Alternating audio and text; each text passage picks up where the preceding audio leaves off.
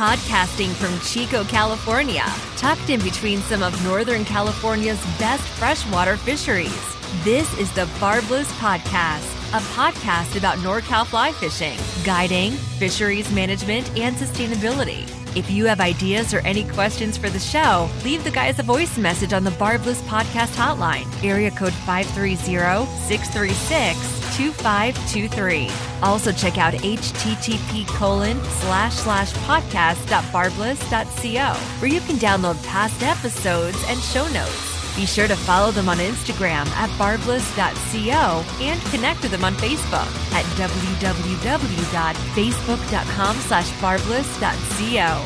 Here's your hosts, Chad Alderson and Nick Hanna. Fish on. Hey, welcome everybody to another episode of the Barbless Podcast. I'm your host, Nick Hanna, here with Uthran, son of Uthran, Chad Alderson. Chad, how's it going? Good, good. Have you been fishing lately? Yeah, uh, I did the North Fork for opener above Chester. Nice. And it was like it remind, reminded me of Apocalypse Now when there's that that scene where all the helicopters are going in to that LZ and it's like sun up and there's like from left to right there's probably like 20 Hueys with about 100 guys in each Huey coming in and it's very similar. There were just so many anglers down there and it was it was getting beat up, but I imagine to scratch I got a few. Nice, nice. Well, we have um, awesome guest here today. Um, it was funny. I, I gave him a call to kind of talk over what we're gonna what we're gonna do in the show, and he said that we had met before. We'll tell that story here in a, in a second. But um, Roger Bloom with uh, Fish and Wildlife. He's the Inland Fisheries Program Manager. Roger, welcome. Yeah, thanks for having Thank- me. Thanks for driving up yeah, to Chico. Yeah, thanks for Out coming. of Sacramento? Correct. Yeah. Long drive. yeah. Not too bad though. We got him a we got him a surprise in the fridge. Uh oh. I don't want to give away what the surprise is, but probably figured it out. How about you, Roger? You've been uh, you been fishing lately? You know, I, I'm pretty busy with family, kids, and work, but I did Yeah, scratch out the department has a bass tournament. um, Oh, cool. That Oh, we put cool. on at Shasta. Okay. So we try to beat each other up pretty bad and have the honors of how many fish, you know, who has the biggest stringer kind of thing, the biggest weight. So I did that a couple weeks ago. How was how was the fishing? Oh, it's great. Those spotted Yeah. bass are easy. And, you know, Yeah. Not huge fish, but um, Yeah. And then I've been trying to get out on the, you know, the American. I live right on the river, and Oh, so okay. the shad are, are The shad are running. Yep, they've been running for a while. yeah. Just uh, I need to get the boat out, but it's just time stuff. So, but Do you get on? So is that your main fishery? Kind of hitting the, the American? And, Yeah, yeah. I I've I kind of grew up on the banks there, Oh, fishing cool. fishing steelhead. So I'm a steelhead junkie. Um, Love it. And so yeah, I tried to get out there during that time, but also I mean like right now for striped bass and shad is another thing that I love doing. So Nice. Well, tell us a little bit about yourself. Tell us, um, you know, how you got into the the fisheries uh, world, and um, yeah, just where you're where you're from, and what got you into fishing. Sure. Yeah. I mean, kind of going back to the American, um, grew up there chasing fish, uh, went to high school in Sacramento and knew that uh, I wanted to do something in regards to fishing. Yeah. So I talked to my teachers there, and believe it or not, uh, Bill Kiene, I knew him before he even started his shop. Oh, cool. And, and, uh, between he and my teachers are like, don't become a fishing guide. and I don't know if that's because of my my lack of fishing prowess at the time, or they're like, "You're you're a science geek, man. So why don't you just go that route?" And so I asked them where, you know, how do I do that? What should I do? And they said, "Yeah, you need to, you know, go to college, get a degree. That's your only chance at that." So right.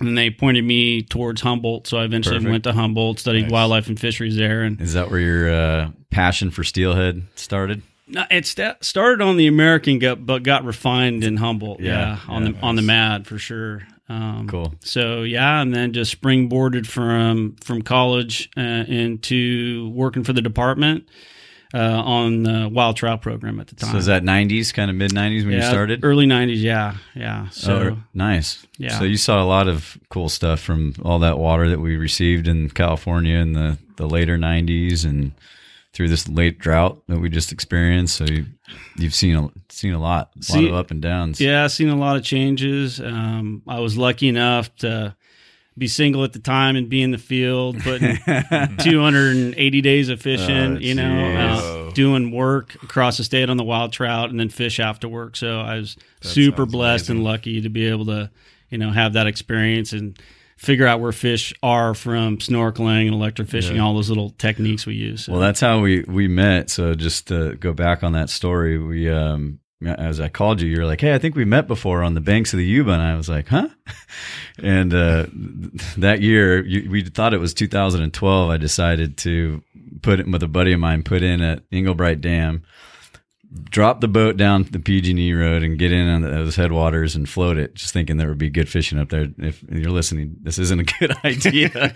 You'll see really why bad idea. the fishing wasn't that great, but uh, we get down to what's called the Narrows, and um, I had to get out and scout this rapid because it it was a lot bigger than what I thought it was going to be.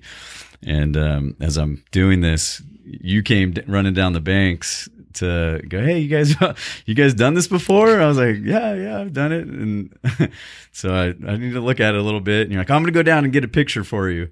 So back Yeah, the just to have something your mom can remind you, rem- remember you by. But yeah, exactly.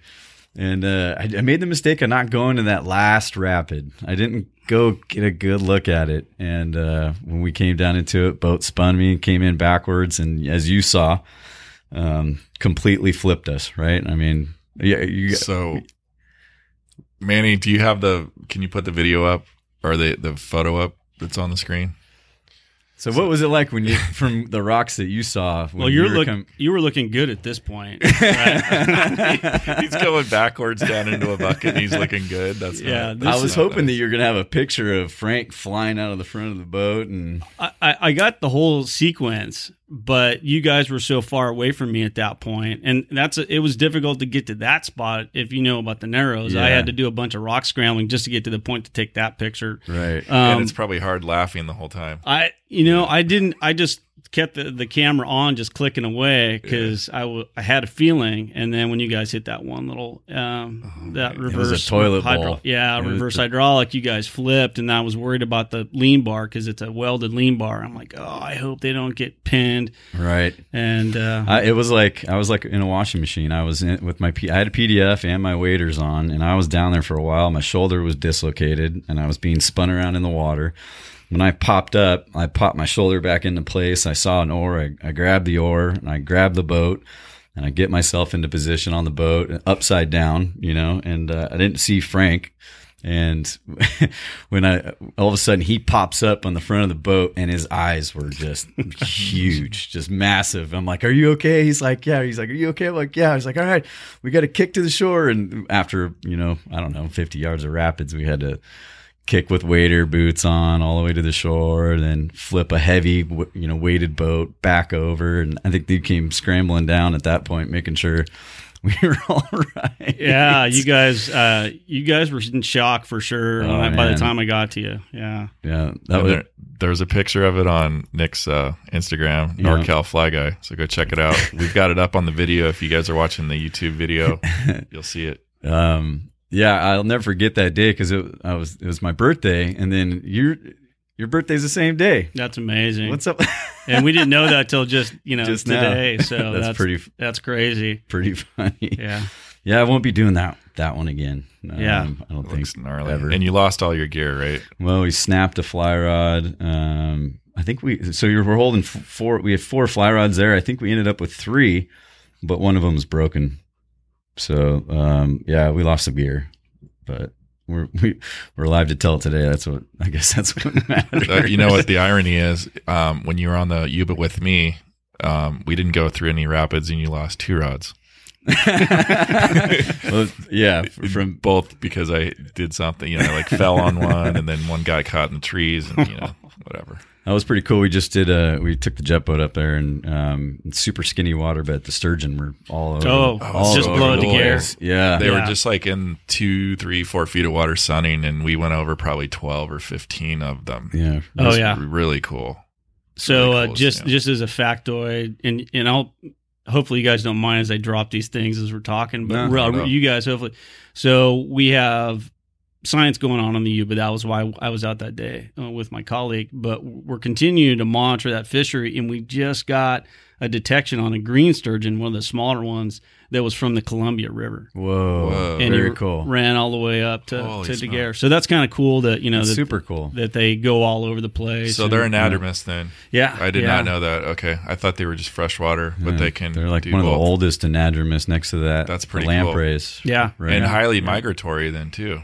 Yeah, I mean, we're still candy. learning a lot about those What a fish, trip. but uh, we we knew that's a hot spot right there at Daguerre, and we get a lot of those fish Yeah. milling in the spill basin up at the top. But we we never we never thought that we'd see a Columbia green sturgeon up there. We so. we saw like five, six, seven foot beasts out there, like Oh, big yeah. big fish. And how long does it take in years? What's the growth? You know, for life history, what's it take to get like six feet long? six Do you guys feet, know? and this is just this is going to be a, a, a wag, but um, I'm going to say a six footer's probably right there at 15. twenty. Years? I was going to say 20 over years? twenty, probably. Yeah. So know? then, how about a white sturgeon on, say, the the Sacramento? Well, that's what I was. Yeah, that, That- would be a white. The greens Okay. don't get that big, but a Okay. white that big would be probably that age. And then some of the large ones down lower, you know, you're talking 30, 40, 50 years So old. h- how did you know it was a Columbia fish? Um, so we have great question. Uh, we have an, uh, a pit tag array Mhm. that goes across lower down just above Simpson Lane, if you know where that Yeah. spot is. Yeah. Um, so we have that antenna that goes all the way along the bottom of the river, and they had pit tagged that Ah. sturgeon in the Columbia. Gotcha. So, So I don't I don't follow. Is there a device on the on the fish then? Yeah, there's a little tiny. It's the same stuff that they put in cattle, or you would put in your dog to chip your dog. It's like a transponder then. Exactly, And, it's when, a- and then when it goes over that tag, Yep, it gets it the li- signal. it gets and lit light- up. passive. lights it up. The passive. yeah, it's right? passive integrated transponder, so Yep. that's why it's a pit. Okay. pit tag. Yeah. Okay, cool. That's, That's pretty sweet. So, do, are other fish um, monitored like that, like the salmon and the steelhead, and are they? Yeah. Yeah, yeah. So we're doing that, and there's a, a, a bunch of different agencies and folks that are monitoring using that type of technology along with the the other acoustic tags and radio tags. But th- on the Yuba, there's a pit tag reader. I think if it's not already there, it's going to be established at Daguerre at those ladders. Okay. So it'll be another because it's an easy spot to put an antenna because it's kind of uh, a choke point. hard structure and a choke point. Yeah. So what what area were you focusing on when you, you're out of college? You come into this the fish and wildlife. Where, where did you start, and how did you end up where you're at now? You know, I had heard about the wild trout program, and I was a trout junkie at the time, and I, I wanted to get as close as I could to finding a way to fish. And uh, it seemed like that program kind of aligned in that way, and I was really interested in the management aspect of wild trout. So I just hounded um, at that point my boss and uh, said, "Well, I can only pay you for two months." I said, "Good, I'm done. I'm, I'm I, I, that I'll take it." So from there, I just you know stuck with that. I I did that probably for about seven or eight years, and then went down to Southern California as the wild trout biologist for Southern California. So I was down there uh, managing those fisheries for two or three years, and then I came back to SAC and did a bunch of other things too. Okay, cool. Yeah. So you were a big part of that heritage and trout fishing challenge, right? Yeah, yeah. So nine, 98, we established the Heritage Heritage Trout Program. Uh-huh. The commission did that. And what? It, so what is that? That's kind of a, a, recognition program to highlight our native trout in California. The golden, the red band, and the McCloud. yeah, there's like the, a, 11. Um, Mhm. Those are all, and there's suites like the Red Band Suite, the Golden Trout Complex down south, and Mhm. we have some three cutthroats. So that was a program with no funding that they in- initiated to highlight because most anglers, you know, weren't aware of how many that we had, the diversity of native trout that we have, which is, I would say, on par with any other state in the nation. So they instituted that thing, and that was our goal was to highlight. So Okay. I'd go to the ISE and I talk to anglers, and we'd show them the poster, and they go, "Well, I caught a golden, and or I want to catch a golden, and I don't know what that is." And I, so I right about that time, Wyoming instituted the cut slam. And so I reached out to Ron Remick in Wyoming and said, "Hey, you know, how, how's this thing working?" He goes, "Oh, it's great." And so I talked to my uh, at that point my wife into flying out and doing the cut slam and meeting with those guys and trying to do a program like that in California. So I took a bunch of stuff from them and came up and, and vetted it through a bunch of the folks in the department to come up with the number six because we got 11 and that's too many, right? That'd be really hard, although people do it. So we worked through that and then finally got that program off the ground. So we got, you know, a certificate and an acknowledgement. What Um, year was that? Uh, I want to say we probably instituted that in 2004. Yeah. somewhere around there. Oh. The commission finally adopted that. I started to do the research and get everything in place. Nothing happens quickly in state, you know, Sure. bureaucracy. Mhm. But I want to say I started that in 2000. hmm Flew out to Wyoming, did all that stuff, and then uh, it took about two, three years. I didn't even. I mean, I didn't know about it until you know, thanks to Cast Hope and what they do with those Mhm. kids and getting them involved. But um, I, you know, they were the ones that kind of introduced me to the whole thing. I, I had no idea. Yeah, and that's I mean they're a great advocate. In fact, I ran into those guys in the upper Truckee one day, and Ryan had the boys out, and Oh, I, really? I admit, and so I gave him an impromptu, a little uh, clinic on the history of that Oh, cool. Oh, cutthroat so restoration. Yeah, so Ryan was like, "You guys don't understand what's going on. This is really cool." And so he's been really great in taking those those kids out, and that that's been a great platform, you know, to to advocate that native trout stuff. So Well, been cool. Talk about um, you're, you're bringing up a just something more specific, and that's the genetics of these fish. Mhm. Um, and I, I think that's a, a, a big issue that a lot of people think about with the hatchery programs and the wild trout that you're talking about. And, um, you know, I feel back in the 60s and 70s, they were just like, hey, let's take an Eel River steelhead and, and throw it in the feather. Or let's, you know, there was a lot of kind of crazy things going on and, and it just like almost like a big laboratory that they were just doing all these different. So I don't know, talk, does that fit into the, that fisheries genetics Yeah, that you're doing? Yeah, and you kind of gave a good overview of the the complexity of trying to unravel what has happened in our state in Right. relation to moving fish around and Right. how they they introgress with one another if they did. And so it's kind of hard to, to to figure out that mystery uh, because we have stocking records, but it doesn't get at everything. Mm-hmm. So when you're trying to move forward on figuring that out, along with trying to recover, protect, and conserve these fisheries, genetics really come into play. It's a it's a Sure. big deal, and we were spending a lot of money. We were contracting out, and you know. The whole time we were just feeling like we were hobbyists as geneticists. We did, you know, we just read this, you know, just give us the results and then we'll try to figure this out as fisheries managers, the best thing to do. And Yeah. really in the back of our mind, we're like, we need our own geneticist. We need our own Right. shop. That would be so much, you know, more efficient for us to do, and we'd have somebody that could actually articulate that and work with our hatchery staff to make sure that we're not making any more mistakes or moving fish. Uh, or uh, interbreeding fish unnecessarily, or even you know within the same species too, you know, and Right. doing the right type of broodstock development. So we tried i probably took us 12 years to actually get the money the position and everything to get our own fisheries geneticist and the lab set up and we just got that so Wow. so that's that's, that's pretty great. exciting Congratulations. That might be a cool person to have on the show to talk to. Yeah. You know, yeah there's into- no shortage of material with this one because we do i mean now we're inundated and we're having to uh, like balance what we can do from you know eagle lake to the Eagle golden Trout. I was going to say Eagle Lake. oh yeah. man there's no shortage we- of questions We just and- had Val on, and, and and I didn't know that, but she was talking about how you know a lot of these fish were kind of looking alike, and and it just I, I didn't even think about Eagle Lake being that a part of that, but more of the hatchery, the salmon, right, and the steelhead that are Mhm. obviously a big part of the hatchery program. Um, but pretty cool that that there's you know a hatchery up there doing that and cycling through all the genetics and um, figuring it out. It's it's it's Can- neat. It's neat to Can can we maybe focus on one particular study or area of focus just so we I cuz I'm having a hard time making a connection in my head around, you know, a specific location say like Eagle Lake and then the genetic piece of that like what what the goals are for management, how is it, you know, basically the practical application of genetics within that fishery, I guess is what I'm asking or, and then Yeah, the steps just how do you taken to- apply it to yeah. other fisheries? That one actually is kind of unique because it's limited to just, you know, historically just to that lake and that Mhm. watershed. And so we've been functionally supporting that fishery with um, our hatchery operations.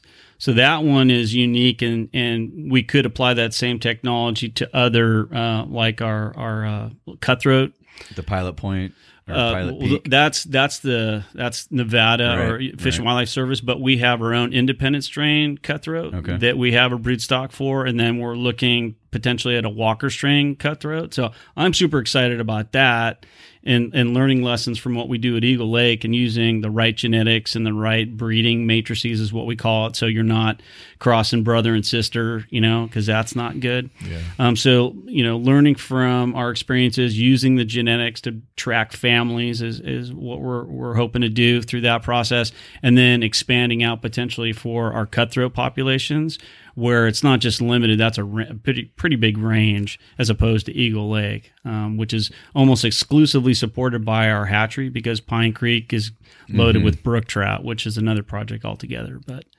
um, As an invasive species. yeah, so our our long term goal is to deal with that and then allow for those Eagle Lakes to repopulate Pine Creek and and uh, reproduce on their own. That's that's that I want to see. That's a legacy project for me and for the department, and we're making huge strides moving forward on on trying to make that happen. So Val, Val was saying the water into Eagle Lake was kind of an issue in terms of the flow reg- regimen.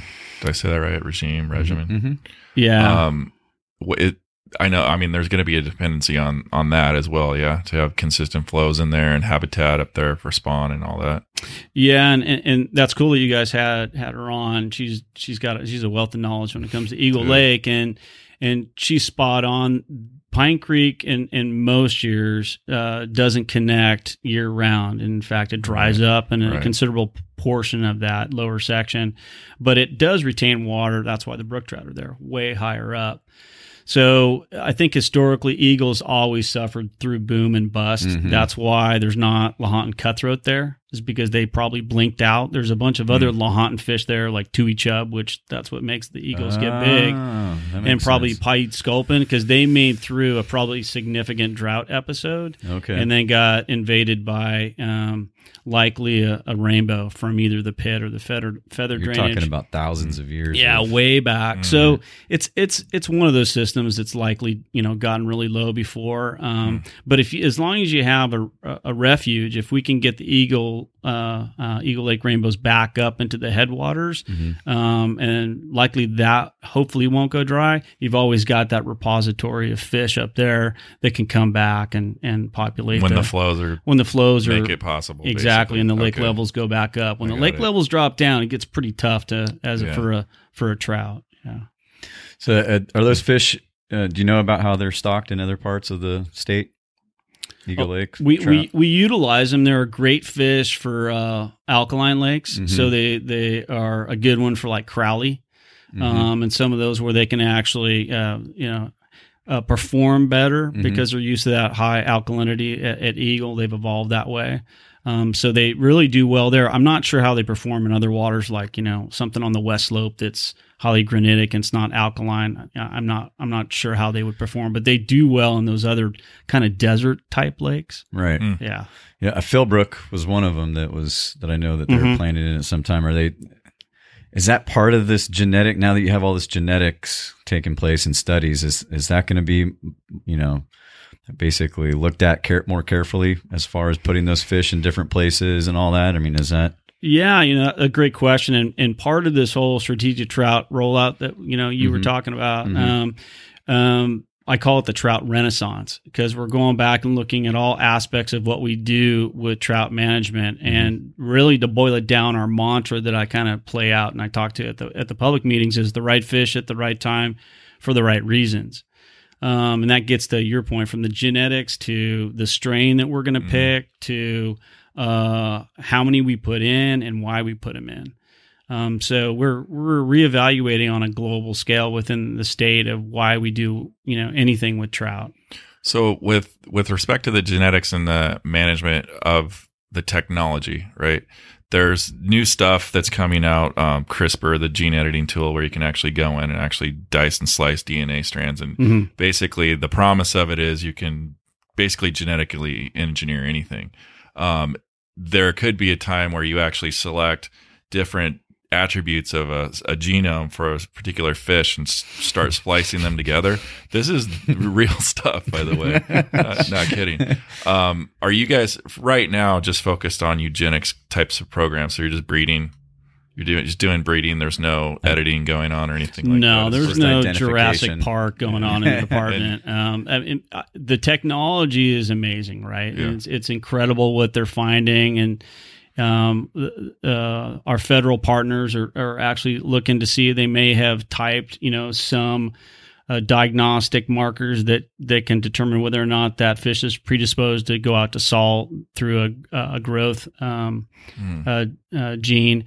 So there's all kinds of really. I mean, it's just it's just amazing and it's blown up. But we're not doing anything crazy yet as far as gene splicing. And really, we just want to make sure we're doing the right, responsible thing in breeding those fish and uh, increasing genetic diversity. When when you said they're predisposed to go out to salt, you guys figured out a marker that says these this particular trout could become a steelhead. Is that what you're saying? So, so Carlos Garza and Yeah. um, out of the Santa Cruz um, shop, and uh, I'm trying to think. It, I- I'm going to forget people. I'm sure that were involved in that. They've been looking at all these different uh, genes, and they're seeing some connections in, rela- in relation to potentially anatomy and these this growth code. So, Interesting. so that's pretty cool. Uh, I think it's still early on, um, but you know, it's something seemed to be aligning. So it's just it's just the beginning. You know, it's di- the whole issue with genetics and breeding. It, you know, we like to come on and say, and we were talking about the McCloud, and there's probably historically a lot of mixing that went on with red bands and steelhead in the Upper Sacramento Basin, hmm um, and so we like to pigeonhole things a lot of times and go, that's what you're supposed to do and that's what you're supposed to look like. But um, species in general don't behave that way. They Right. mix, they adapt, they And find. on in general, as a, and if we weren't here, you're saying, yeah, yep, there would have been a lot of from the Kern Plateau and those golden trout and the Kern River rainbows. Um, and and the Upper Sacramento Basin, there's probably a lot of different phenotypes, is what we Yeah. call them. And so, you know, to, to say this is what is going to be a steelhead or this is what's going to be a golden trout is kind of a trap we try to avoid. Yeah. We want to make sure there's as much what we call the genetic diversity so they can deal with stochastic events and climate change. their own, yeah, their own survival. Yeah. So the more tools, genetic, you know, tools in their toolbox, the better off they're going to be able to persist. So Well, that's hmm. I was going to bring that up because we, we met with some guys at Fish Bio and they talked about how you know a, a rainbow trout can either be a rainbow trout or it can be a steelhead depending on the variables that are you know in, in their in their environment. Warm water, not a lot of biomass, kind of leads to a fish wanting to get out of there and leave and go find something, become a steelhead. yeah. Um, where the opposite, if it's cold water, there's tons of food. They don't need to go anywhere. They can stay there and be a trout. So it, it's with that in mind, and, you, and what you're just saying. You know, you think about the fish that were locked into these lakes when the dams were put up, right? And we had talked about that, the McCloud and like all these places. And they may have been in like mid transit going up to spawn, and then they were going to turn around and go back to the ocean. So break. I don't know. Is there a way to break that down into simple to simplify what you're, you're talking about as far as because you were you were you, and basically what you just said. You, you know, we're tracking these fish, but we're not going to take those genetics and try to put them in other places. Um, we don't want to screw that pool up, but we're, we're still going to mo- monitor. it. I guess I I have a hard time grasping all that. You know, and, and yeah, it's it's it's complex, and, and I think part of it is that you know, at least for me, I'm I'm a little apprehensive to play God in Yeah. relation to making that call, and that's why. As an example, you look at the Central Valley and those above rim dam fish. You know, Yeah. exclusive of us stocking. Let's say we we never stock those fish. Yeah. there's gonna be a portfolio of genetics in those fish that were stuck up there. Yeah. Some may have been predisposed to go out to the ocean. Some may have been predisposed to be resident. Right. That's their portfolio. So for us to be selective in saying that's the one that we're going to select to ki- take down to Nimbus and grow out as steelhead, Right. I get a little bit nervous about that. I'd rather err on the side of having their full portfolio Sure. Mm-hmm. and let the the habitat. We talked about the yuba. Those fish don't care what we call them. They just know what life history and phenotype works. Right. Yeah. Whoever whoever has the most kids wins at this point. So, Yeah, I like the the the notion of calling it a portfolio also because it's a it really you are describing like a low risk kind of a stock play, right? Where you you take many different stocks as opposed to put all your money in one stock. Well, that was a gamble. I didn't know. I know nothing about uh, stocks, and I just seem like a good word to use for that. That's so I don't perfect. know. It's a perfect analogy, man. Okay. Well, the Yeah. and going to the back to the Yuba that and the sack, there was steelhead super abundant. You know, just even ten years ago, and it seems like that drought and I don't know the death of a thousand cuts I always talk about has hurt that. Uh, What have you noticed on on the Yuba in regards to those fish? I mean, have you seen them disappear? You did talk about the trout, how they I guess they move a lot up and Yeah. down that river. Talk, Yeah. talk about that a little bit. I yeah, I mean they they do what they need to do to survive, and they're Yeah. going to hedge their bed, and they're um, they got great plasticity in, in trying to figure out new things and, and try new things. The Yuba is a pretty dynamic. It's not what it was originally, right? There, Yeah. All the tailings and everything, and there's high scour, and it's hard to be a bug in the Mm-hmm. Yuba, especially at high flow. Um, what we found through our evaluations is they're highly migratory, but that doesn't mean they go to the ocean. right. It means they could go out to the Sac, they could go Yep. down to the Delta. yeah. Um, we saw them, you know, definitely key in on the salmon and chase the egg drop um, in in large numbers. Mm-hmm. I see that in other rivers a lot Oh, I'm too. sure. I'm all sure. Over, all these tribs on the Sac. I mean, Yeah. they do. I think they do a lot of yeah, that. I mean it's a free, it's a good lunch. So Right. yeah, it's it's worth them to them energetically to go chase that protein Mm-hmm. pack, right? And and so uh, that probably at some level happened historically, but you know, like we are talking, now they can, especially on the lower Sac, you know, in, in the Redding section, man, they can they can eat caddis year round Yeah. there, and that's Yeah. a different scenario altogether than what historically happened there. So that's a game changer for that. And and the scales and, and a lot of the information that we evaluate on the Yuba show that. that it's Mm-hmm. literally out of 800 fish, I think we found five salty fish. Wow. Um, not to say that those fish don't move around Sure. and that they're not going to be, you know, 20 or 21 inches and super hot.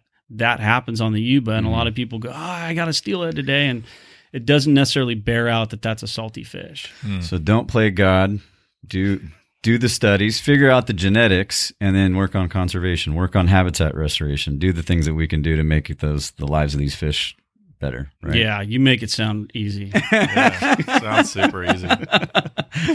yeah, I feel good now. So, um, yeah, it's the uh, water habitat. You know, we talked about that. Mm-hmm. Let fix those things, and you maintain the genetic diversity, and those fish will will find a They'll, way. they'll find. I, I say that all the time. Yeah, they'll find I, a way. I was waiting time. for him to say it this episode. Like, all right, is he gonna say it? Is he Yeah, say it? it'll find a way. He- he said, Jurassic nature Park just finds a way. That's that Jurassic Park quote. cool. Well, um, this has all been super good information. Ta- um, an- another thing that gets complicated are regs, right? Fishing Yeah. regulations. Yeah. I still can't figure it out. Tell talk to us a little bit about First Saturday that. And- preceding Memorial Weekend. Let me just dictionary preceding one more time. I think I know what it means. Yeah, it's uh. So this goes way back. And I remember as a naive, you know, biologist uh, looking at those regs, going, "Oh, we we could fix this, right? Mhm. This is just so complex; it doesn't make sense." That from the delineation of some of the reaches that's closed or open, and the seasons and the gear, and so. But when you actually sit down and go through the whatever the 250 plus special regs in the freshwater, um, Wow. there's a history behind every single one. Mhm. There's ownership, local ownership within the community, influencing it. and and um and and history, right? So, and uh, some of the biologists and the rationale that they came up with some of those regs is completely gone now. And so you're talking about 80 plus years of you know uh, dynamic evolution of regs that some people remember and some people have no clue why we have them. So, But they're still all in there. but they're still all in there. There's So a lot of baggage. it, th- there's a lot of baggage and it's it's it's super complex so we took it upon ourselves to take on the challenge um, we looked for different ways to kind of navigate through that um, without losing the integrity of, of the reg. I mean, we're we're a super diverse state in regards to habitat and fisheries. So, I mean, we're not kidding anybody by thinking, oh, we're going to come up with one reg and that's going to be it, Sure. right? Sure. Um, so the, the main thing we want to do is not lose the integrity of the management objective to, to protect and manage the fishery, but also look for opportunities, increase opportunities. So our goal now is to kind of come up with a bin of regs that makes sense, you know, and, mm-hmm. and like we were talking, I think earlier, we have 88 different seasons and we don't need 88 different seasons. And you're, when you say that, you're talking about so last Saturday in April to November 15th. Or And- or May 31st to October Just, just 15th. time intervals, basically. Yeah, so I, we plotted it out and looked at all these different, you know, um, scenarios and combinations, and it was shocking. It was like, oh my gosh, you know, just from the gear restrictions to the size and slot limits to the seasons, and it's it, it's there's a reason, like I said, every single one of those somebody came up with a good idea at one Mhm. Yeah. point, but Mhm. in many cases we forgot what that good idea was or why we had it, and they didn't necessarily think we should make this the same, uh, you know, as the next county over. And so now we're paying for past sins in relation to that. Mhm. Um, and so we're going to be reaching out to anglers in the communities and saying, okay, this is, we're going to start with just coming up with good standard methodology and management approaches. We're going to ma- use this reg to manage for trophy trout, Mhm. right? Uh, we're going to use this one for fast action to allow for people to use bait Mhm. and we're, we'll build that suite or what we call a menu and then we'll go across with all our fisheries managers and go all right you know uh, go ahead and look at your waters right now and select something from the menu and then we'll go back to the public and go this is what we came up with Interesting. Okay. um, one of the one of the the other thing is that I like that you're going to the anglers and to give the feedback. I mean, that's that's awesome. Yeah, it's it's something we we haven't done enough of. Yeah. And one of the things when we did the the stakeholder meetings and we did seven uh, around the state for these different plans in the regs, I came up with a, a concept of the questionnaire to get input because I, I do public meetings and we you know go to the ISE and we go to sports shows and we talk to guys like you and it's awesome dialogue. But then in the end, we didn't capture it necessarily as far as data or what was important to everybody and the values that that for the for the different things that we talk about. So we created these questionnaires and um, I think we're at 3,500 questionnaires. And Wow. normally, if you do, at least from the people that do this on a regular basis, they said if you get over 100, you're doing well. So obviously, people are interested in this stuff. Yeah. Um, I'm super excited because we have all this data to go back to and comments to kind of go, okay, are, are we getting close to the mark? Do we know why people hate the regs and why do they hate the regs? Yeah. That way, it feeds into our process. So we're not just telling everybody this is what we're going to do, Yeah. and do you like it or do you think it sucks? We actually asked everybody in the, and so we're going to do a lot more of that. Is is is my hope. Yeah, my oh, go Go ahead. ahead. Um, so once You you, guys kind of codify that and, and get feedback from the community, when are you going to make it all public? So the timeline is in 2018. We're going to be working on the menu that I referenced. You know, coming mm-hmm. up with tho- mm-hmm. those different guilds and strategies for management, and then in 2019, same time about this year, we'll do the road show. That'll be when when the department goes out to the different geographic areas and local communities and say, "This is what we are thinking about these waters." So the regs are going to be completely changed, wholesale changed in the within say four years. Theoretically, if this all pans out, we'll be looking at um, 2020, March of 2020, that the fir- they- the first phase, and that'll be if this works out, we'll have two basic booklets. One will be what you guys may remember is, is our supplemental. Yep. That's the one that Yeah, comes yeah. out. That's Yep, kind of got- dynamic. That's got the Klamath and Exactly. the Trinity and every. Yeah. Yeah, and the reason why we had that is because of we have to generate those quota numbers after we do our normal big booklet, right? So as part of the strategy, I decided why don't we run to that light and have an anadromous book because that's the Yep. the, the greatest volatility Yep. in the change. So we would have an anadromous book and then the main book, um, and then hopefully through that process, if you guys one of the challenges that we face that is the district boundaries. And through this process, we'll probably get rid of that altogether. There will be no district, so you won't have to worry about highway this and County- highway- county none lines. Of that, county none of thing. that. So I have a county story. So I was trying to figure out if the the middle fork of the feather was Mhm. open during between like you know basically winter's- off season, yeah. so winter. Yeah, And I called I called our uh, Chad Alexander, who's you know he's a he, he's a, a warden in Butte County, right? Mhm. Uh, he's on the show, and he didn't know for sure because that's not his jurisdiction. So Yeah. he said he'd call his friend. But I, I'm like going tomorrow, and I didn't know how long it was going to take. So I just got on the cell phone and started calling agency after agency. I talked to four different agencies, got different a- answers. Some said it was closed, some said it was open. Not until Chad called me back, you know, he got back to me finally. He and his buddy that is that's his beat. He said, "Yeah, it's open." I'm like, holy shit! It's, like- well, I it's mean, just a mess. it you know? it is, and that one's, and I'll give you that another one's gnarly that. So the middle fork and the lower section's open, and it's actually really killer. in Butte County. Yeah, yeah, yeah. Um, and that back in the day when I was young and had the time and would hunt those winter waters, um, that was one that was open. The North Fork Yuba is another interesting one in regards to the interpretation of the regs because the county line is the river. So one side of the river is one county that's open, and the other side is closed. I don't. I can't remember. If, I, I don't know if we changed that since then. But back in the '90s, Wow. I asked that question. And so, you know, obviously common sense, like the warden said, it all depends what side of the river you're Standing on? Standing on. I go, well, if I'm waiting and I cast over to the other side, and he goes, you're asking too many questions, you know, just go conservative and don't fish it. So that's again, this is the reason why I'm motivated and passionate about fixing this stuff. And those district boundaries are one of the main things people complain about. And so when I looked at consolidation and simplification, like, let's just get rid of them, Yeah. um, and and really focus on the fisheries that need to be protected with special regs and put them in the special reg and call it good. Do you So- see rivers going to more rivers going to fly fishing only or anything like that? Do you see that as a potential? Um, you know, it's it's interesting. Having looked at the data on a lot of waters, one of the things that I've seen as an evolution is um, in waters where we don't have many fly fishing only. Right. There's like less than a, less than a half dozen. Yeah. Um, but by default, the constituents, the anglers that go to, you said you were going to go to the pit.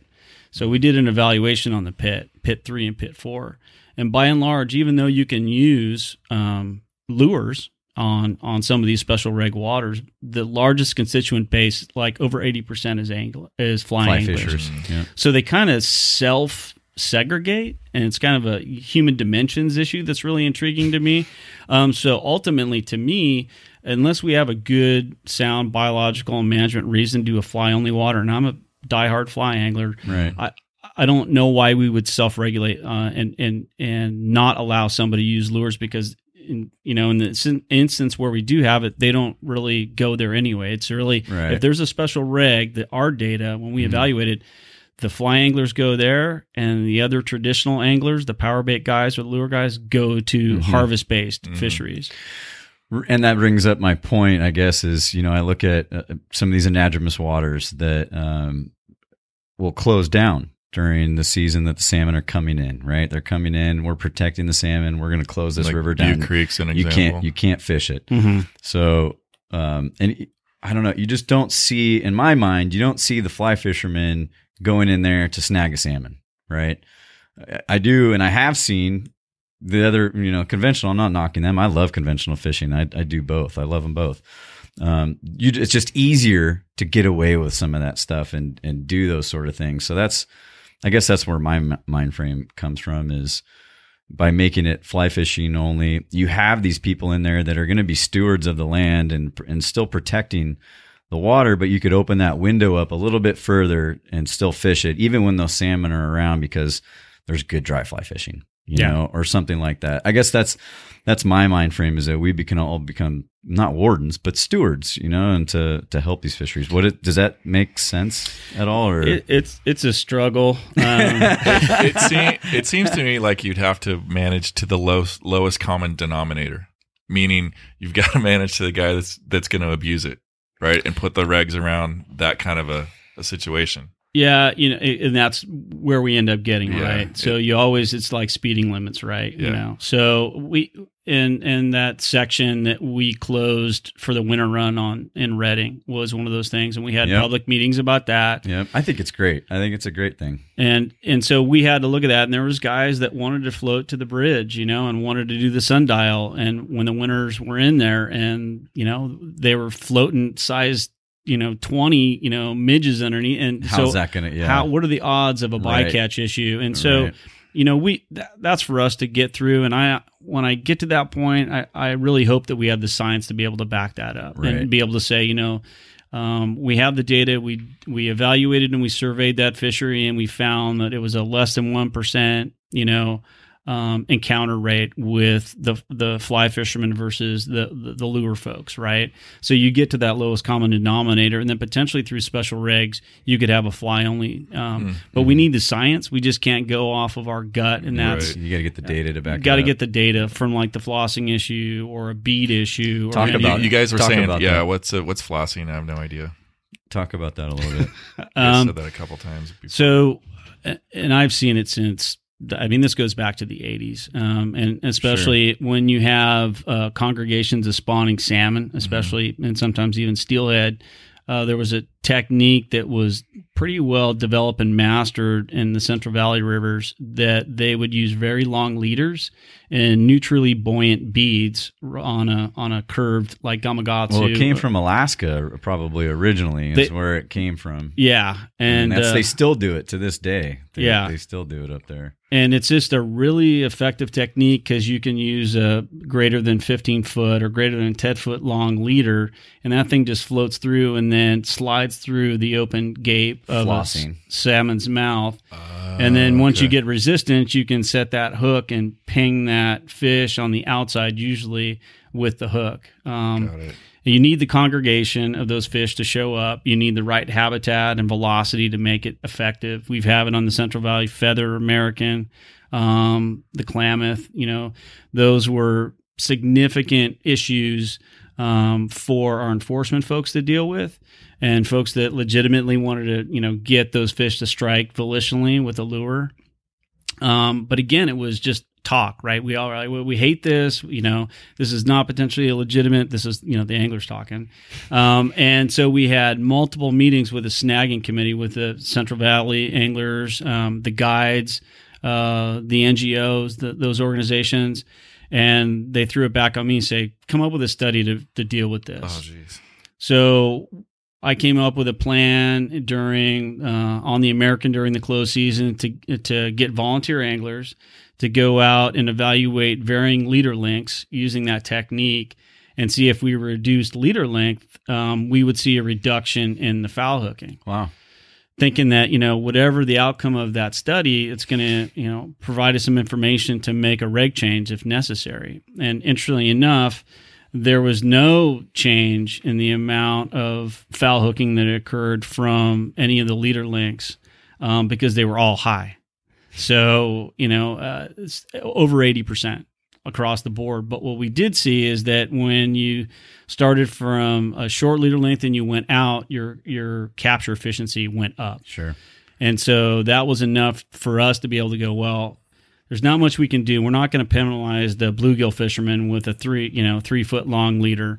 I looked at all these different angling techniques from trolling to the fly angling guides, Both bobbers and weights. and, all of that. And the last thing we wanted to do was penalize, you know, a, a legitimate angling technique. Um, so, and looking at the data, we felt really, really uh, good about the fact that we wouldn't impact if we use six feet.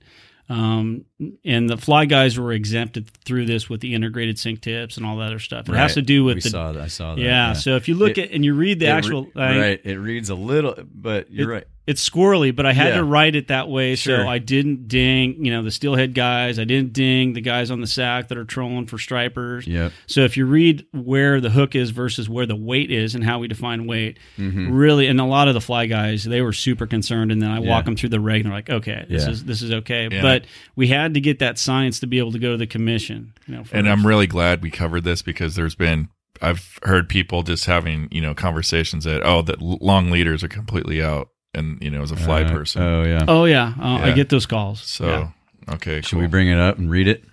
um, the reg Yeah. uh, Verbatim? Like Google it. Yeah. Okay, give me a second. yeah, because I didn't memorize don't, it, so Don't I'm put it glad up you on the main screen yet. All right. so, and then you also did a study with beads, Yeah, right? yeah, that was another Just one. Google California regulation six foot leader. And then uh, We're getting there, guys. There you go. 2018-19 freshwater sport fishing. Right here? Yep. Okay. And I think Who's the model? uh, she was on our wild trout crew last year. Giggity. All right. Leader length restriction. Yeah. This one. Yeah. So that's kind of an overview, um, along with the Nimbus closure. That So I should see section two dot zero five. if you want the verbatim, yeah. Okay. Nick wants the verbatim, so I we're did. good. Yeah, okay. Yeah, let's Section let's read it. Might as well read it. We were talking about it. Five, not six. Five. Zero five actually. Oh, that's why I can't find it. There it is. All right. Yeah, that when It's when only one. When we're trying to do the regs, it's amazingly difficult to make sure you don't impact something else when you're trying to. Well, why don't you guys things. keep talking so our listener doesn't fall asleep, Tell- and then I'll, so uh, tell I'll us- it- find this. You mentioned about the bead study. Um, uh, explain a little bit about so we were getting some um, some conflicting information and concern from anglers in relation to the effect of uh, beads on uh, on primarily anadromous waters. So the Yuba, the Trinity, some of those areas that beads are heavily used, and some folks were confused on whether or not it was legal. Not legal, and you know some people were giving information about well, as long as you do it within two inches, then it's all good, which is kind of similar to I think the Bristol Bay um, reg, which is the only reg out there really that. Um, involves beads. that involves beads. Yeah. The, the the New York and the Great Lakes, I think they may have some new stuff. But again, I was hearing all this stuff, and I was like, uh, we need to get some science behind this. Um, so I reached out to Alaska and everybody else, talked to some um, biologists that had published. Julie Meka out of Arizona, who worked in. Uh, uh, I think it was Moraine Creek up in, in Alaska, and she'd done some work. I'm like asking it, but nobody had really got to the science about you know those different distances, you know, from zero to two to four to and, six. and I was busy looking at the leader length stuff, which I found, but I want to just so I'm coming in halfway through the conversation. You guys are talking about pegging beads, correct? Yeah, correct. Okay. Yep. And the, the So- distance between the hook and where the actual bead Yeah. is So pegged. for the folks that don't know what the heck we're talking about, um, somebody describe pegging beads. No, it's again, Really it's just it's taking a bead and pegging it with some something, either wrapping your line through it a couple times or using a toothpick of some sort, Mm-hmm. but pegging it above a bare hook. It could be a fly or whatever, but above a bare a bare hook. The reason it works is no, it's just a, it looks like an egg. It, it floats down and looks like a natural egg. That's the, and with a Yeah. bead, you can you can use a pretty good imitation of what a natural salmon egg looks like.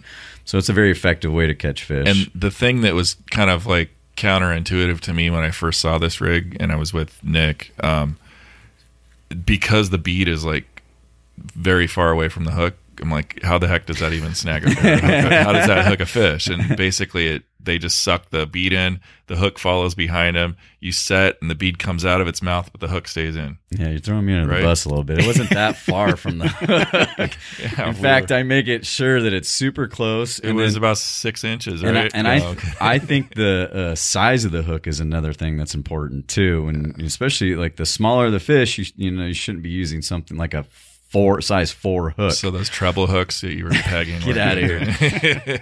But you know, you go to you go to some larger species, you can you know it, it makes and I've especially big steelhead. I've never, I rarely ever, maybe a half a percent of the time, see a hook on the outside of the fish. Right? If you do it right, you should always be in the corner of the mouth or you know inside the mouth. But Yeah, it's still, it's but a lot of people don't know that, so it's a it's a tough. And you brought up that point about the distance when we saw, I think two, two or three fish with gill plates torn off one side of their their Yeah. head. You know, completely torn off. Yeah, you know, using oversized hook or having a big separation between the bead. So anyway, let I we I kind of got us off on a bunny hole, but I wanted to make sure that other folks that knew, who No, didn't that- know what beads beads were all about. No, that's a great Yeah. point. And this conversation is what we had, you know, for over 15 years. And that's why I was like, we got to get some science behind addressing all the things you guys are talking about. Because um, a lot of time in, in the moment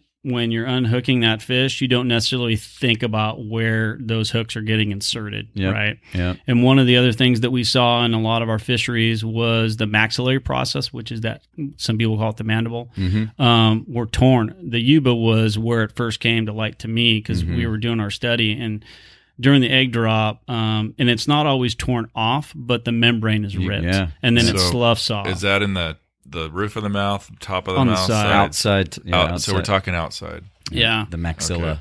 Okay. So one of the one of the artifacts of that issue was the interpretation of our regs in regards to a snagged fish, which was in the mouth. Historically, that definition was in the mouth. So again, we get back to the regs, right? Somebody it was a good idea at one point, but how do you define in the mouth?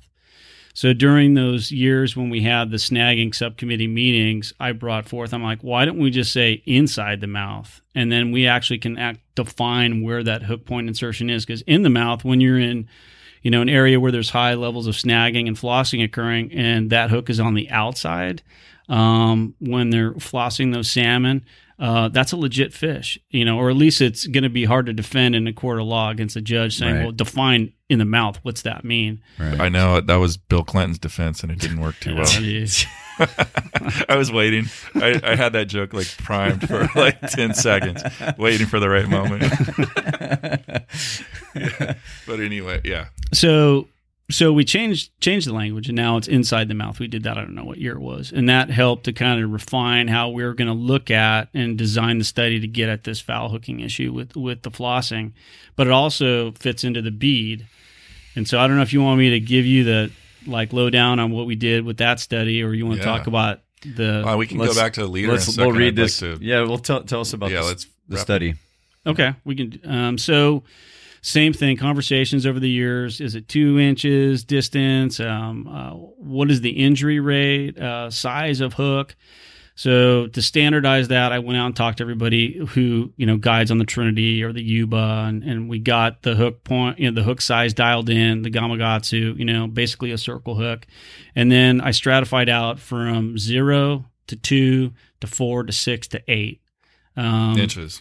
inches Mhm. and then caught a lot of fish with i think 50 different anglers and we would rotate those distances during the egg drop um, and evaluate hook point insertion where that actual hook point went in. Uh, injury rate you know was it deep hooked? Was it on the maxillary in the process? And and then um, took that data and then the size of the fish. Hmm. and then evaluated um, the gape width and ran that number. And then i took it one step further and actually designed a fly which i called the tether which actually took the bead on the backside off of monofilament off a hook so now we just didn't have zero we had a negative one or negative one and a half I think I've seen stuff like that where they heat the, the hook up and sink the plastic bead in. that was what we did for the zero so that was Okay. dr- zero was uh, a melted bead Mhm. Okay. And then I actually tethered with some mono and adhered a bead to the backside of the hook. So the, the hook was in front of the bead to the leader. Oh, interesting. That was negative. that was negative. Gotcha. Um, and then we took um, another really compelling thing was we took underwater video and evaluated because we saw some dramatic changes in the catch per unit effort across those different systems, especially when we went to the the melted bead. I mean, we just didn't hardly catch any fish, and we knew the fish were there. So we're like, all right, so we got you know the one of these Aqua-Vu cameras that looks like a blue bluegill, and we called them Creepy Nemo. We stuck Creepy Nemo out behind the redds and watched how those fish reacted to those different systems, Whoa. and vastly different reaction with the neutrally buoyant, non-melted bead. That thing acts differently in the Sure. water, and but more importantly, when they come up to it, uh, with even when they commit on a melted bead, they come up, and when they get within two inches, they turn around and and, and, and divert. Whereas that there's no hook in it, even though there's a leader going through because it's a wrap system, uh, they would suck it down. So there's probably a little of both as being able to see the hook, you know, melted on it, and then the actual flotation and action of a non-buoyant. When I that's why I did the tether system. So when we did the tether system, we alleviated the hooks stuck to the bead, um, and it changed, and the CPUE went back up. Hmm. Um, so we did we had pretty good results. How with long did de- you do this for? How many years? Or Probably seasons? five. Wow. We caught probably over two thousand fish Wow. landed. And are, are, are there are that is that study posted online somewhere too? No. no. Okay. No, I, it, it's one of the, I, I probably have like six or seven manuscripts that I got, but I don't have the time anymore. Um, the one that the barbless fly one I got published, but all the rest are the data's already been crunched and everything. I just got to Yeah. write it up. Okay. Uh, That'd be there- there'd be a lot of people interested. no, in I know, I know. We've, And we've I'm had- gonna I'm gonna ask you some stuff off off air. Um, so yeah, it was really interesting. What we found was that uh, for the zero to two, uh, we saw the lowest amount of foul hooking, and the foul hooking was a uh, hook point insertion outside of the inside of the mouth, right? It's on the outside. Mm-hmm. Um, the maxillary process that we talked about, which for the average angler, if they hook them right there in that slit, it looks like it's in the mouth. I mean, most people that came out and volunteered with us, they're like, "Oh, it's in the mouth." I'm like, "Let's get it in the net. Let's look." I'm like, "No, mm. see where the hook point came in." Yeah, yeah. When you look at the and you understand the physics of how that system works, it's going to go like a grappling hook to the first hard structure edge that it gets to, Right. and that maxillary is the first spot. Right. Then it slides in and hooks right at the juncture of the V, just like for flossing. Right. So it's in the mouth, right? And so historically, it would have been fine under our regs.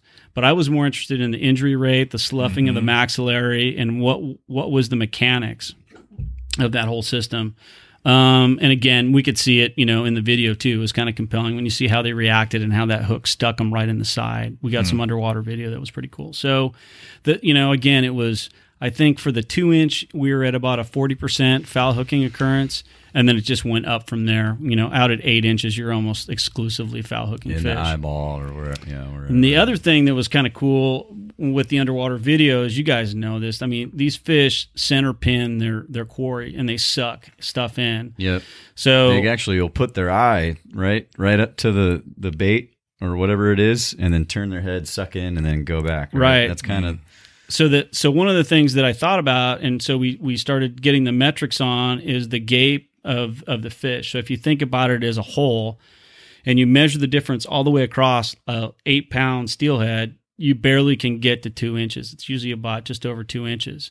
So when the bead goes in the middle, because that's where it gets sucked in, now you're talking about an inch distance. And then you add the additional length from the eye to the hook point, and you're already out outside the mouth. So sometimes, you know, what we saw also on the video is that they'll suck that hook in first when they do that vacuum. When you do that, then you're going to get it in the inside of the mouth. Mm-hmm, mm-hmm, But most of the time, when people fish beads, and I'm sure you guys know this, Nick, it's usually kind of on a swing. It's not always on a perfect dead drift. So that hook is usually dragging on a mm-hmm. lateral position, mm-hmm. which is already setting up. If it's a perfect dead drift, a lot of times it'll probably get sucked in first before the the bead does. gotcha. Um, but it was it was a cool study. It was really interesting to see the data and Very cool. um, more so on the reaction of the fish when we did the zero point and they just wouldn't go after it. And as soon as we switched over, it was lights out. There, there's the probably bait. at least a few people that use a zero point rig that are going right now, listening, going, "Damn!"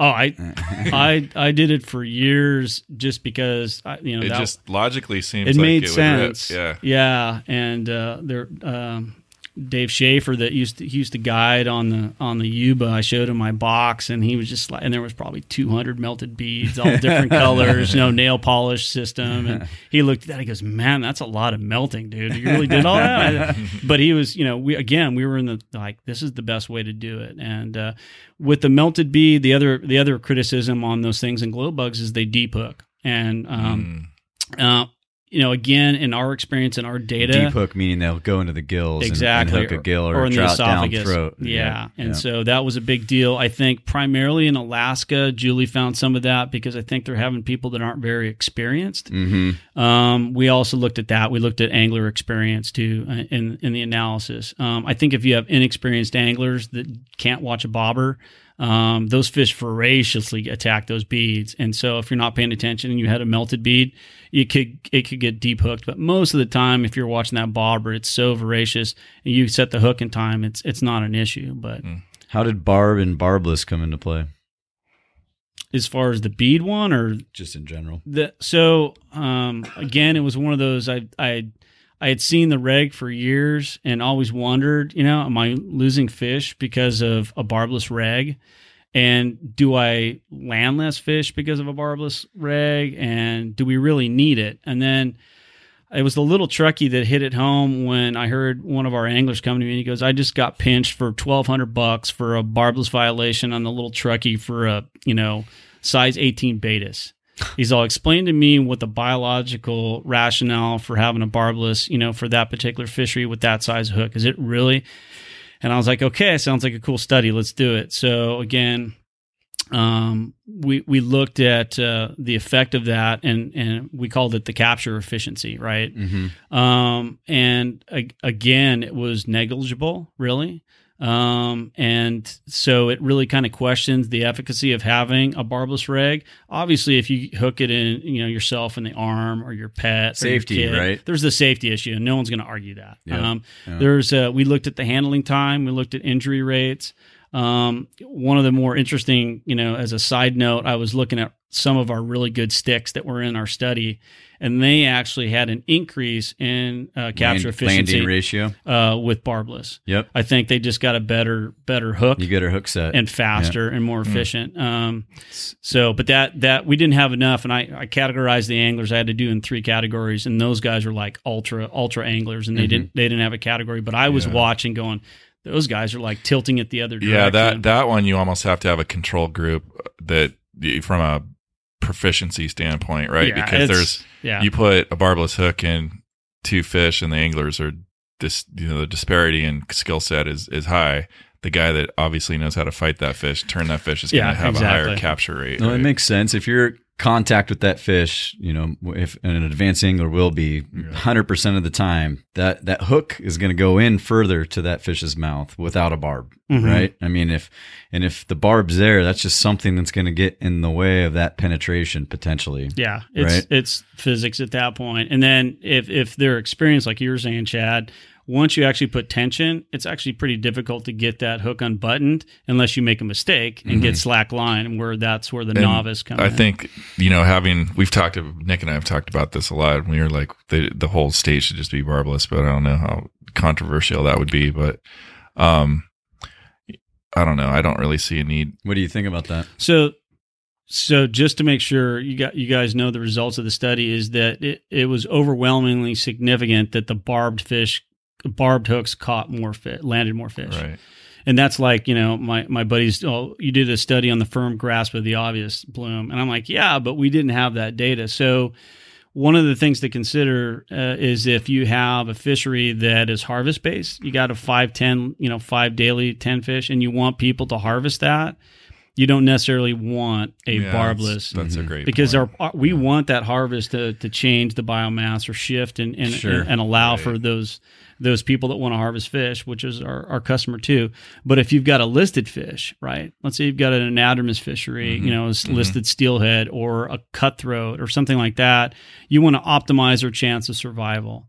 Um, so in that case, you know, my recommendation would be you got to go barbless. Mhm. Mhm. Uh, and then, you know, volitionally, if it's a safety issue, I, I just pinch because I don't want to have to worry about it. My buddy just had to go to the hospital for a shad fly that was stuck in his left love handle, Yeah. right? Yeah. Oh, and if if I was there, I was going to show him the line technique, you know, Oh, yeah, to yeah. pop it out, which is very Oh. effective. You, Yeah. you know, you put a piece of thick line in the gape of the hook, push down on the hook, um, basically pushing the the. You would think you'd be pushing the hook deeper into the meat, Right. but you'd make that push and then pull.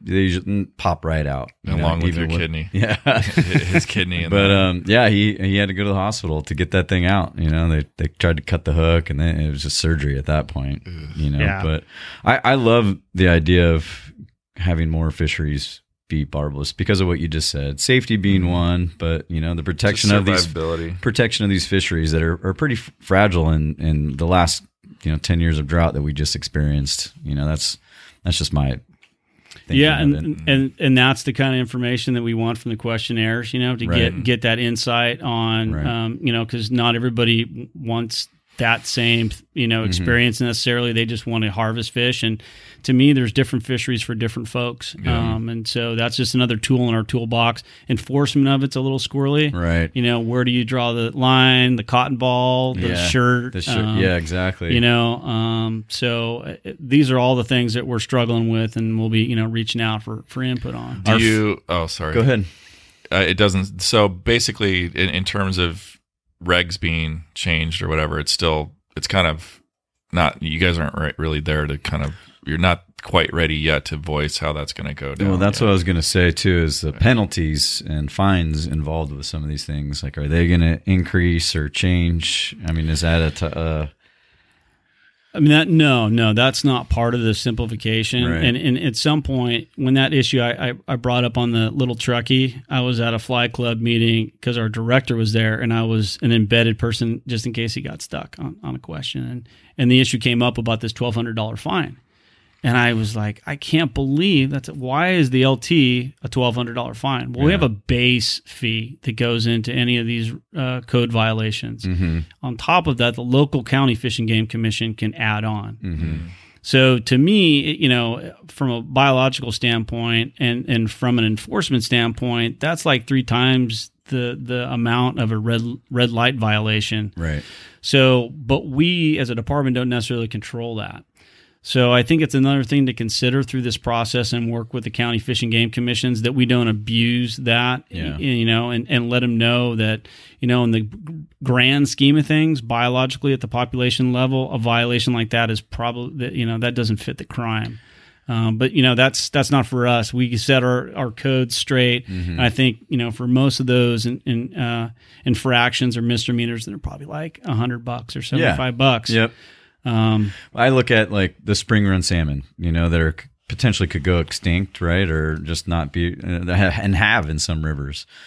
And you know, we have kids and and anglers of all ages going down there and snagging these salmon, you know, because they're there, they can see them. They're in a small creek that, you know, it's very easy to see them, so they go down there and snag a fish and whatever, you know. But I, I would just think that's and that's what I've talked to Chad about is just the if the fine was a little bit more aggressive in a situation For like that for an anadromous fish that again that we're looking at as potential extinction um i don't know. That's just a something we've talked about That's a right? that's a great point, and Yeah. you know, and I'm sure enfor- a lot of enforcement folks, if they listen to this, will be nodding their head yes. But Right. again, you know, you think in the grand scheme of things, when these go to court and they go in front of the DA, Mm-hmm. um, you've got to have a really good judge that understands what you just explained, right And right. so you, you put into perspective, you've got somebody that just created grand theft and they just came in front of somebody who snagged a fish. I don't get it. Why am I going to charge them ten thousand dollars? You know, as a fine. You know, so right. They struggle with that with the abalone issue. If you've Well- got a really good judge and DA, you can make those kind of My- cases. Yeah. Like my thought on that though is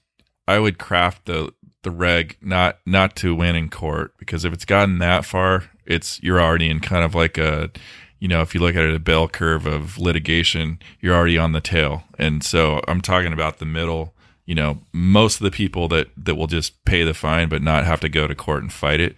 I think that's what you need to build the regulation around, not so much the the fringe the fringe ones because they're going to be so few and far between that it's not going to really matter in terms of either driving revenue for the fishery or whatever it is but you know manage to that that bell bell, bell curve of people that are least likely to to litigate you know what i mean And it's that makes sense. It's important, you know. Obviously, you want people buying licenses and getting out and going fishing and, and paying for all this stuff, right? So you got to make it, you know, attract attracting. well do you guys want to talk about the the leader length reg It shall- section 2.05 leader length regulate restriction It should be unlawful to use any configuration of fishing tackle in anadromous waters unless the distance between the terminal hook or terminal lure and any weight attached to the line or leader, whether fixed or sliding, is less than six feet. For purpose of this section, weight includes any product used to submerge the line or leader, including non-buoyant artificial flies or artificial lures but does not include integrated or sinking fly fishing lines, lead core lines used while trolling from a boat, dropper weights used while trolling from a boat, or clipped weights used with downrigger systems. okay so first question you wrote that right yeah. Okay, so we've got the guy that, that wrote this section, you guys. Yeah. So pay close attention. here. Listeners can't see the sweat, but go ahead. okay, so I've got I so say Euro nymphing rig, say an 18 foot leader, typically with a usually guys fish a point fly, which would be in per these this reg, um, the weighted where where is it, Nick? The weighted uh, artif- okay, including non-buoyant artificial flies or artificial lures. So a non-buoyant artificial fly, I could interpret if I read that as a point fly on a on a Euro rig, right? So Yep. basically, my meat and potatoes fly stone fly with you know X amount of wraps of lead. That falls under what you're saying, right? Yep. Okay, includes any product. So is my Euro rig going to be, or is it illegal? So under the, and this is where it would be nice to have the graphics, which we Mhm. brought to the commission, right? So I had to do a little diagram of what this looks Mhm. like. But for a, a Euro nymph system, you take your bottom fly, which is your Mm-hmm. terminal fly, which is your weight, and then you would measure the longest distance up your your leader. So in most cases, and I and I talked to a bunch of people, including the fly shop owners, when people are using a Euro rig or even an indicator rig, Mhm. how often do you run into a situation where the bottom fly is six feet away from your top weight? Never. Never. It's really rare. So if you're using a Euro rig, usually you're gonna even if you're running three flies, you're not gonna be six feet from your bottom fly to your top No. Wait. Okay. I think I understand. If I had crayons and a cocktail napkin, I could show you. I can I can give you a cocktails and a whiteboard. well, we never leave, but So Okay. there has been, you know, sliding weights used, and I, I guess at some point in time, while that thing is drifting, it does, but it always ends up coming close, to, you know, right, Right. to the hook. It Right. slides to always to the hook. But I, I, it- the way it reads, I, it makes sense. it, it's tough to write something like this that that gets it to the intent of what we're trying to do to restrict the long leaders Sure. and not hit somebody who's trolling with lead core, who's Yeah. using a drop weight to troll for stripers, a Mm-hmm. kid fishing for bluegill. I mean, it just, but it, for the fly, and one of the, I think one of the biggest hindrances in understanding this is that we have leader in the definition. Right. And really, it's not a leader restriction as much as a distance between weight to Weight the and in hook. the terminal hook. That's Yeah. the key thing. Yeah. So if it's if it's less than six feet, you're fine. You're Is that good. right? Yep. That's the key thing. So, okay, got it. It is, you know, there's still going to be guys out there in the outlet throwing these. Snagging rigs. Yep. Is there is there ever going to be a, a situation like are the times going to change a little bit on that? But I think, I you know, it's funny I bring this up. I just listen to myself talk. Um, people need those fish need to be harvested. I guess you know. When you and I- say outlet, you're talking the thermal feather, leads? Yeah. the Thermal feather, yeah. Yeah. yeah, Um, you know, there's it all depends what you know how your perspective on harvest, right? Right, And those right. hatchery fish, they're they're there for a reason at some Right. level, and I won't even go down yeah, that road. But right, right. you know, there's going to be a transition from the Nimbus basin closure to this with this reg, and, and there's going to be a learning period, and Sure. Mm-hmm. people are going to have to. And in reality, they're probably going to find a way to game this system. If Sure. you have a congregation of salmon, big salmon, in three or four feet of water, this isn't going to stop the problem. right, And then, you know, and I, and I, I talked to JD Richey and all the Uh-huh. guys on the subcommittee. I'm like, let's Mhm. not kid ourselves. We're not going to find a silver bullet through regs and science, right. but we can maybe mitigate and Mhm. create a speed bump for this. Mhm. Um, Just help educate people a little Exactly. bit more. Yeah. So, so uh, it's not perfect, and, and the regs are really difficult to. Uh, my gauge on that is let's not penalize people unnecessarily, but yeah. try to find something that's going to make a difference. I'm really looking forward to that. I'm, I'm stoked that you guys are, are doing that. I think it's going to be awesome. Um, just to simplify it and make it, you know, easier to read and look at it. It's, it's, it's great. And I love that you're bringing the anglers in and talking to guides like that to, to get the information. It's perfect. Yeah, no, great. thanks. I'm I'm excited and a little scared. what else, uh, what else do you have for us, Roger? Oh, That was a lot of information. So. Yeah, yeah. Um, you know, there's a lot of things going on. You know, uh, and, and the, any future projects you're excited, excited about or I'm trying to about? I'm trying to stay focused on the the trout renaissance stuff. Um, I have a few things I'd like to do before I retire in this department. Mhm. Fixing and improving the regs is one. Mhm. Creating more opportunities for anglers. I mean, that's I, I want to look back on my career and go, you know, that that made the difference. The That's challenge awesome. the challenge was one of those things. I you know Yeah. you know, with Ryan and all these other folks that knew nothing about necessarily native trout. So looking out, um, there's some other legacy, you know, hopes that I have about Mm-hmm. saving and recovering some of our listed trout species and other um, species. hmm Uh, getting Sac perch is another, uh, you know, and a lot of people don't know that's our kind of native sunfish. hmm Um, and we'd like to expand those angling opportunities to catch uh, uh, Sac perch. They're in Crowley. a lot of people fish from in Crowley. They're in Pyramid too. They're in Almanor. They're Um, good to eat, right? Yeah, they're super tasty. Uh, great That's fish the, tacos. That's the problem. That's Can why you- they're not around. can you get can you get them like uh, like you fish for bass, or is it a completely different thing? You can get them. Uh, they're they're not huge, but you could get them the same way you fish for bass, maybe with little jigs or something. But a lot of the folks just get them intermittently, um, either through jigs if they target them, or when they're fishing at Crowley or Almanor for trout, and they pick them up. the striper love them, Oh yeah, and the certain demographic loves them too. As they're too they're well. tasty, which doesn't help you know our recovery efforts. But you know we're looking for uh, m- more angling opportunity, smart angling opportunity, recovery of native fish. Um, It's all awesome. Yeah, that's um, protecting, you know, trying to keep the aquatic invasives out. Mm-hmm. That's another ongoing struggle that we face all over the place.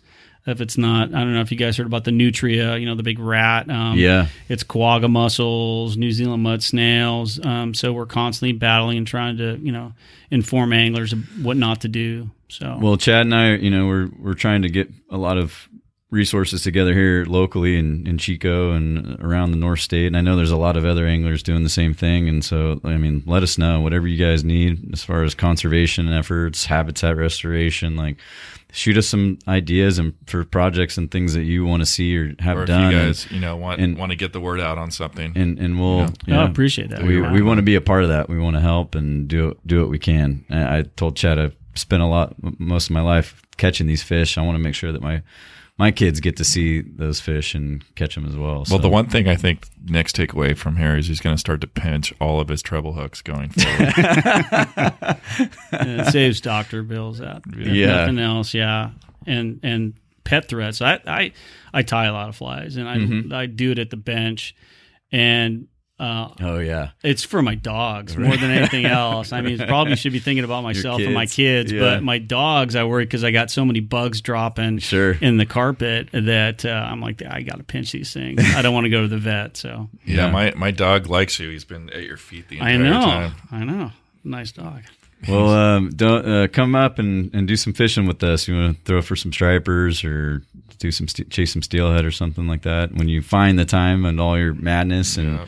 All the great things you're doing uh, for the state, we really we appreciate it. And yeah, come up and let's do some fishing. Oh, thanks. I enjoyed being here and talking with you guys. Awesome. Cool. So the uh, website, everybody, uh, is the wildlife.ca.gov, California Department of Fish and Wildlife. This was Roger Bloom. Yeah, come back and tell us about all this. You know, after we get it, you get it implemented, we want to hear more. So Yeah. 2020. I hope to see you guys before then at the, at No, the town should. halls. Yeah. there you go. Awesome. Thanks, Roger. All right. Thanks, guys. Cue music. This podcast would not be possible without support from our sponsors, Fish Bio and Amp.Build. Fish Bio is a consulting firm that offers a fresh approach to fishery science. They specialize in fish research, monitoring, and conservation with innovative uses of technology and communication. From their offices in Chico, Oakdale, and Santa Cruz, California, to Vientiane, Laos, FishBio is committed to solving natural resource challenges locally and globally. Learn more at www.fishbio.com and AMP.Build. AMP is a software design and engineering shop located in Chico, California. AMP creates beautiful apps for mobile and desktop devices, wearables, and the Internet of Things. AMP develops native, web, and hybrid apps on a variety of platforms. Chad, who co hosts this podcast, is the agency's founder. Learn more at www.amp.build.